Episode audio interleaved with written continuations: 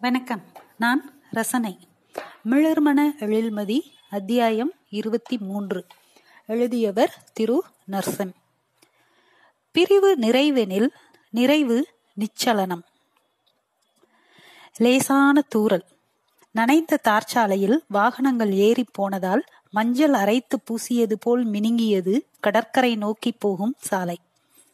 புறங்கையில் லென்ஸை வைத்து வெயிலை ஓரிடத்தில் குவித்து சூடாக்குவது போல் மனம் மொத்தமும் ஒன்றை நோக்கி குவிந்து கொண்டிருந்தது இருவருக்குமே. செழியனின் கார் முன்னால் செல்ல பின்னால் தன் காரில் தொடர்ந்து கொண்டிருந்தாள் மதி. இடத்தை அடைந்ததும் காரை நிறுத்தி இறங்கி வந்து அவனுடைய காரில் ஏறிக்கொண்டாள். கண்ணாடியை இறக்கி கதவையும் திறந்து வைத்து கடல் நோக்கி அமர்ந்தார்கள். காற்று சில் என்று இருளில் மிதந்தது. சொல்லு மதி நீயும் தானே பேசணும்னு சொன்ன. யூ ஸ்டார்ட் அதுக்கு முன்னாடியே நீ வாட்ஸ்அப் பண்ணிட்ட சொல்லு. செழியன் அமைதியாக பார்த்து கொண்டிருந்தான். நடைபாதை கடைகளில் சில தள்ளுவண்டிகள் தார்பாய் போட்டு இறுக்கமாய் கட்டப்பட்டிருந்தன. கடல் கண்ணிற்கு தெரியவில்லை. அங்கு கடல் இருப்பது தெரியும் என்பதால் கடலை உணர்ந்து கொண்டிருந்தார்கள். செழியன் மிக நிதானமாக பேச ஆரம்பித்தான். என் ஃப்ளாட்ல எல்லாமே செட் ஆகி ரெடியா இருக்கு மதி. நீ வரணும். அவ்வளோதான் நான் எப்படி எப்படியோ யோசிச்சு பார்த்தேன். டைவர்ட் பண்ணி பார்த்தேன். ஆனா நீ இப்படி விலகி போறதுனால என்னால நார்மலா இருக்க முடியல. கல்யாணம் பண்ணிக்கலாம் மதி. ரெண்டு வருஷம் தாங்காது. தேவையில்லாம ஏதோ பண்ணி நம்ம லைஃபை விட்டுற போடுறோம்னு தோணுது. ரெண்டு மூணு நாளா. சொல்லிவிட்டு எதுவும் பேசாமல் அமைதியாக இருந்தான். செழியனின் அமைதியை பார்த்து பெருமூச்சு விட்ட மதி பேசத் துவங்கினாள். Chezhiyan I don't find this distance comfortable Chezhiyan செளியாக இருந்திருந்தால் அவளுக்கு அருகே நகர்ந்து அந்த தொலைவை நீக்கியதாக சொல்லி சிரித்திருப்பான். அமைதியாக அவள் தொடர்வதற்காக காத்திருந்தான். நான் ஜாலியா தான் இருந்தேன். Marketing meetings team travel dealer விசிட்ஸ்னு செம்மையா என்ஜாய் பண்ணிக்கிட்டு இருந்தேன். நெற்றியில் பெரிய குங்குமம் இட்டிருந்த ஒரு பெண் தன் கையில் இருந்த கோலை கொண்டு தட்டி ஆணு பொண்ணு கிருஷ்ணன் பாக்குறான் கண்ணு என விடாமல் ஏதோ ஒன்றை சொல்ல செழியன் கையமர்த்தி பத்து ரூபாய் நோட்டை கொடுக்க வாங்கி கொண்டே ஒரு சம்பவம் நடக்க போகுது. குறி சொல்றேன். கேட்டா மீளலாம். கேக்காட்டி நஷ்டம் நமதில்ல ஐயா என இழுக்க மதி கதவை மூடினாள். அந்த பெண் காரின் முன்பக்கமாக போய் நின்று இருவரையும் பார்த்து ஏதோ சொல்லிவிட்டு சென்றாள். மதி தொடர்ந்தாள். ஆனா அதெல்லாம் என்ன சந்தோஷன்ற மாதிரி உன் லவ் எஸ் நான் டெய்லி அவ்வளோ சந்தோஷமா எந்திரிப்பேன். அதை விட சந்தோஷமா தூங்க போவேன். காலையில உன் மெசேஜ் நைட் உன் எமோஜி லைஃப் வாஸ் கைகளை விரித்து வார்த்தைகளை தேடினாள். ரொம்ப சிம்பிளா இருந்தது. You are so great you are absolutely fitting in to me தயங்கினாள். ஆனா இதெல்லாம் பத்தல செளி எனக்கு. நான் உன் கூட இருக்கும் போதெல்லாம் உன் கூட மட்டும்தான் இருப்பேன். இப்பெல்லாம் என் மைண்ட் ஃபுல்லா வாட் நெக்ஸ்ட் இந்த ப்ராஜெக்ட் எப்படி சக்சஸ் ஆக்குறது அப்படின்னு. அதை விட இம்பார்ட்டன்ட் ஒன்று செழி தயாரானான். ஏதோ பெரிய குண்டு. எனக்கு சென்னை பத்தல. I want to grow big Ritu calling me to Delhi இல்லாட்டி மும்பை. எனக்கு தெரியும் உனக்கு அங்கெல்லாம் பிடிக்காது. அதனால ஒவ்வொரு தடவையும் நீ அவாய்ட் பண்ணிட்ட. எந்த பொசிஷனா இருந்தாலும் சென்னையில இருந்து மட்டும்தான் பண்ணுவ. ரீசன் என்ன? ஏதாவது crap I don't know but நான் போகணும்.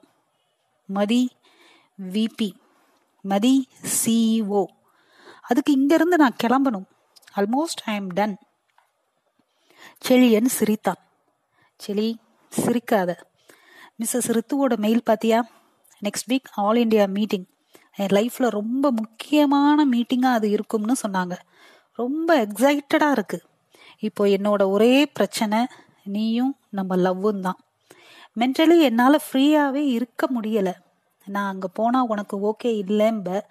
அப்படியே நான் போனாலும் டே டு டே லைஃப்பில் I mean it's not going to be normal Chezhiyan மதியன் கண்களை பார்த்து சொன்னான். கரியர் ஆரம்பிச்ச புதுசுல எனக்கு வர வேண்டிய கிரேடு ஹைக் வரலைன்னு யார்கிட்டையும் சொல்லாம வேலையை விட்டுட்டு ஒரு டீலர் பாயிண்ட்ல போய் ஜஸ்ட் ஜாயின் பண்ணிட்டேன். அவ்வளோ கோபம் ரெண்டாவது நாள் என்னை பார்க்க விசிட்டர் வந்திருக்காங்கன்னு சொன்னதும் அசால்ட்டா போனா உதயன் சார் மதியின் முகமும் ஆச்சரியத்துக்கு போனது. மாபெரும் ஆள். மிக மிக முக்கியமான இயக்குனர்களில் முதன்மையான ஆள். சென்னை வந்தேன். அவ்வளோ கோவமா தம்பி? அப்படின்னு தோல்ல கை போட்டு அங்க இருந்த அந்த டீலர் கிட்ட கோவத்துல வந்துட்டான். ஹீ இஸ் மை பாய் நீங்க தப்பா எடுத்துக்காதீங்க. கூட்டிட்டு போறேன். அப்படின்னு லிட்ரலா என்னை கூட்டிட்டு போயிட்டாரு நம்ம ஆபீஸ்க்கு பத்து நிமிஷம் ஏதோ பேசினாரு. எனக்கு எதுவுமே காதுல விழல. ஆனா அன்னைக்கு ஒண்ணு அவர் கண்ணுல இருந்து என் வயிற்றுக்கு ஒரு நெருப்பு டிரான்ஸ்பர் ஆச்சுல இன்னைக்கு வரைக்கும் அதுதான்.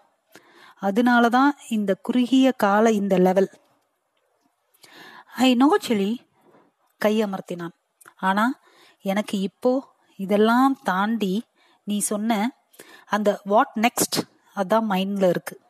அந்த நெக்ஸ்ட் நீமதி நாம.